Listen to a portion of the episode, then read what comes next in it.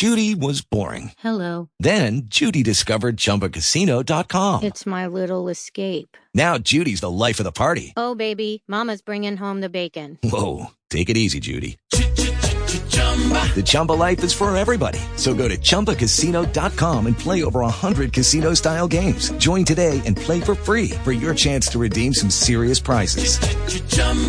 ChumbaCasino.com. No purchase necessary. Void where prohibited by law. 18 plus terms and conditions apply. See website for details. Okay, round two. Name something that's not boring. A laundry? Ooh, a book club. Computer solitaire, huh? Ah, sorry, we were looking for Chumba Casino. That's right. ChumbaCasino.com has over 100 casino style games. Join today and play for free for your chance to redeem some serious prizes. ChumbaCasino.com. No purchase necessary. Void where prohibited by law. 18 plus terms and conditions apply. See website for details. His great desire was to find out what sort of a reception he might expect, so he entered Delaware Bay, and when he stopped at a little seaport, in order to take in some supplies, he discovered that there was but small chance of his visiting his home and his family, and of making report to his superior in the character of a deserving mariner who had returned after a successful voyage. Some people in the village recognized him, and the report soon spread to New York that the pirate Kidd was lurking about the coast. A sloop of war was sent out to capture his vessel, and finding that it was impossible to remain in the vicinity where he had been discovered, Kidd sailed northward and entered Long Island Sound. Here the shrewd and anxious pirate began to act the part of the watch dog who has been killing sheep. In every way he endeavoured to assume the appearance of innocence and to conceal every sign of misbehaviour. He wrote to Sir George Bellomont that he should have called upon him in order to report his proceedings and hand over his profits, were it not for the wicked and malicious reports which had been circulated about him.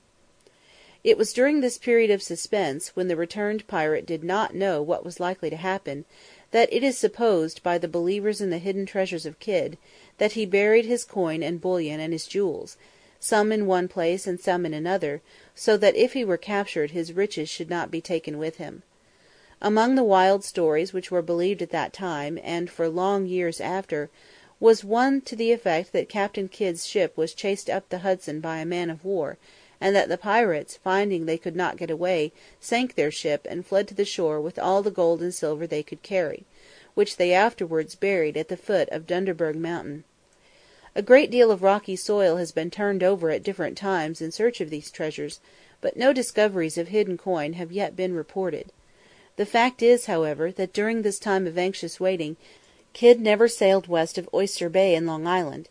He was afraid to approach New York, although he had frequent communication with that city, and was joined by his wife and family. About this time occurred an incident which has given rise to all the stories regarding the buried treasure of Captain Kidd. The disturbed and anxious pirate concluded that it was a dangerous thing to keep so much valuable treasure on board his vessel, which might at any time be overhauled by the authorities, and he therefore landed at Gardiner's Island on the Long Island coast, and obtained permission from the proprietor to bury some of his superfluous stores upon his estate. This was a straightforward transaction. Mr Gardiner knew all about the burial of the treasure, and when it was afterwards proved that Kidd was really a pirate, the hidden booty was all given up to the government. This appears to be the only case in which it was positively known that Kidd buried treasure on our coast, and it has given rise to all the stories of the kind which have ever been told. For some weeks Kidd's sloop remained in Long Island Sound, and then he took courage and went to Boston to see some influential people there. He was allowed to go freely about the city for a week, and then he was arrested. The rest of Kidd's story is soon told.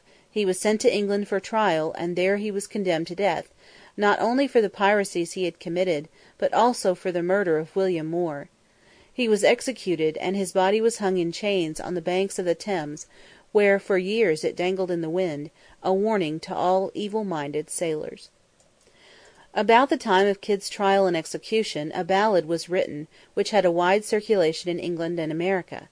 It was set to music, and for many years helped to spread the fame of the pirate. The ballad was a very long one, containing nearly twenty six verses, and some of them run as follows: My name was Robert Kidd when I sailed, when I sailed. My name was Robert Kidd when I sailed.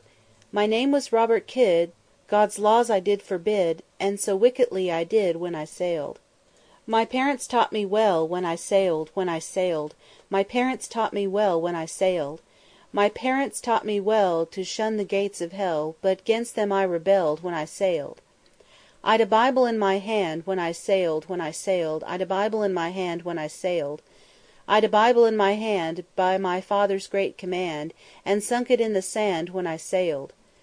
I murdered William Moore as I sailed, as I sailed, I murdered William Moore as I sailed, I murdered William Moore, and laid him in his gore Not many leagues from shore as I sailed. I was sick and nigh to death when I sailed, when I sailed, I was sick and nigh to death when I sailed, I was sick and nigh to death, and I vowed at every breath To walk in wisdom's ways as I sailed. I thought I was undone as I sailed, as I sailed, I thought I was undone as I sailed, I thought I was undone, and my wicked glass had run, But health did soon return as I sailed. My repentance lasted not as I sailed, as I sailed, My repentance lasted not as I sailed, My repentance lasted not, my vows I soon forgot, Damnation was my lot as I sailed. I spied the ships from France as I sailed, as I sailed, I spied the ship from France as I sailed, I spied the ships from France, to them I did advance, And took them all by chance as I sailed. I spied the ships of Spain as I sailed, as I sailed, I spied the ships of Spain as I sailed, I spied the ships of Spain, I fired on them amain, Till most of them was slain as I sailed. I'd ninety bars of gold as I sailed, as I sailed, I'd ninety bars of gold as I sailed, I'd ninety bars of gold and dollars manifold, With riches uncontrolled as I sailed. Thus being o'ertaken at last I must die, I must die, Thus being o'ertaken at last I must die. Thus being overtaken at last, and into prison cast, And sentence being passed, I must die. Farewell the raging main, I must die, I must die, Farewell the raging main, I must die. Farewell the raging main, to Turkey, France, and Spain, I shall ne'er see you again, I must die. To execution dock I must go, I must go, To execution dock I must go, To execution dock will many thousands flock, But I must bear the shock, and must die. Come all ye young and old, see me die, see me die, Come all ye young and old, see me die. Come all ye young and old, you're welcome to my gold, For by it I've lost my soul, and must die. Take warning now by me, for I must die, for I must die, Take warning now by me, for I must die. Take warning now by me, and shun bad company, Lest ye come to hell with me, for I die. It is said that Kidd showed no repentance when he was tried, but insisted that he was the victim of malicious persons who swore falsely against him. And yet a more thoroughly dishonest rascal never sailed under the black flag.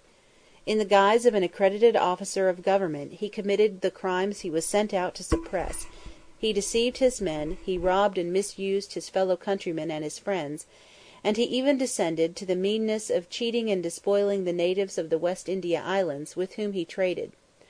These people were in the habit of supplying pirates with food and other necessaries, and they always found their rough customers entirely honest, and willing to pay for what they received, for as the pirates made a practice of stopping at certain points for supplies, they wished of course to be on good terms with those who furnished them.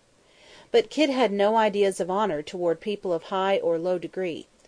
He would trade with the natives as if he intended to treat them fairly and pay for all he got, but when the time came for him to depart, and he was ready to weigh anchor, he would seize upon all the commodities he could lay his hands upon, and without paying a copper to the distressed and indignant Indians, he would gaily sail away, his black flag flaunting derisively in the wind.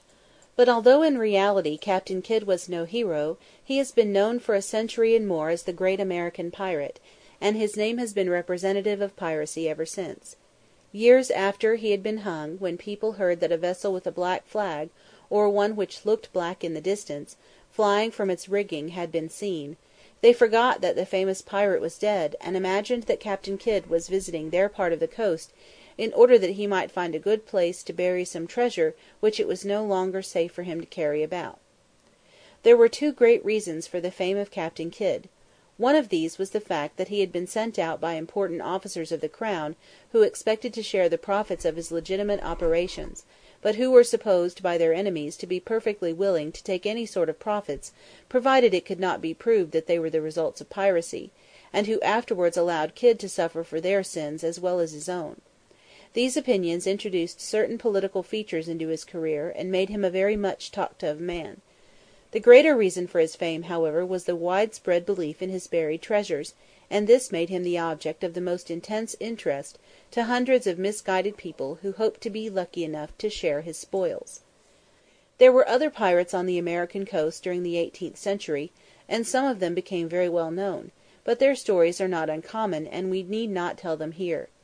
As our country became better settled, and as well armed revenue cutters began to cruise up and down our Atlantic coast for the protection of our commerce, pirates became fewer and fewer, and even those who were still bold enough to ply their trade grew milder in their manners, less daring in their exploits, and, more important than anything else, so unsuccessful in their illegal enterprises that they were forced to admit that it was now more profitable to command or work a merchantman than to endeavour to capture one; and so the sea robbers of our coasts gradually passed away. End of chapter XXXIII. Buccaneers and Pirates of Our Coasts, by Frank R. Stockton